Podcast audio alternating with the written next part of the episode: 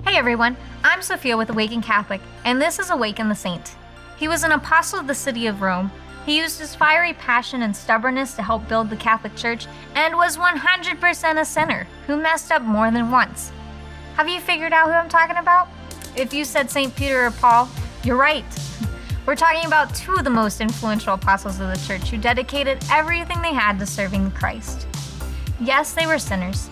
Peter denied his relationship with Jesus three times during the Passion, and Paul outright murdered Christians before his drastic conversion. But what makes them amazing saints is that they encountered Christ, and though they still messed up from time to time, they kept moving forward and set out to further the kingdom of God in a powerful way. First, we'll take a look at St. Peter, a simple fisherman who was moved to answer the call to be Jesus' disciple. Peter was hungry for the good news, but struggled constantly with separating what he thought was good and what Jesus told him is good. He had high days with Christ where he was given the keys to the kingdom, to the lowest of lows when he was called Satan by Christ himself in the same passage for denying the need of the cross. Then, when we look at St. Paul, we actually meet him first as Saul, the persecutor of Christians. Saul fully believed with all of his heart that he was doing the will of God by putting an end to blasphemy and wiping out Christianity. It was on his way back to Damascus that he was struck down by the voice of Jesus, blinded and left in darkness, and eventually healed by the apostle Ananias. This was when Saul was baptized Paul and knew that he now needed to actually follow the will of God to bring about his kingdom in the name of Jesus Christ.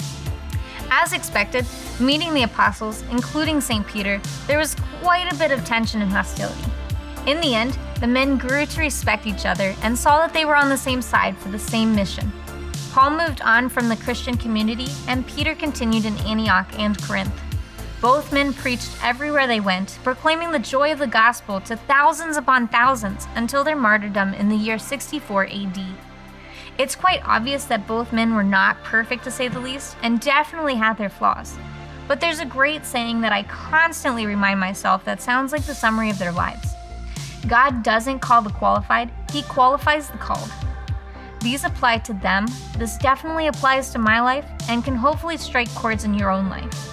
Let us not walk away from what God asks of us and know that He will provide us with exactly what we need when needed. Saints Peter and Paul, pray for us. Thank you for tuning in to Awaken the Saint. Awaken the Saint is a three minute daily show that unpacks the lives of the saints with practical messages for everyday life. Awaken the Saint is made in partnership by Spoke Street Media and Awaken Catholic.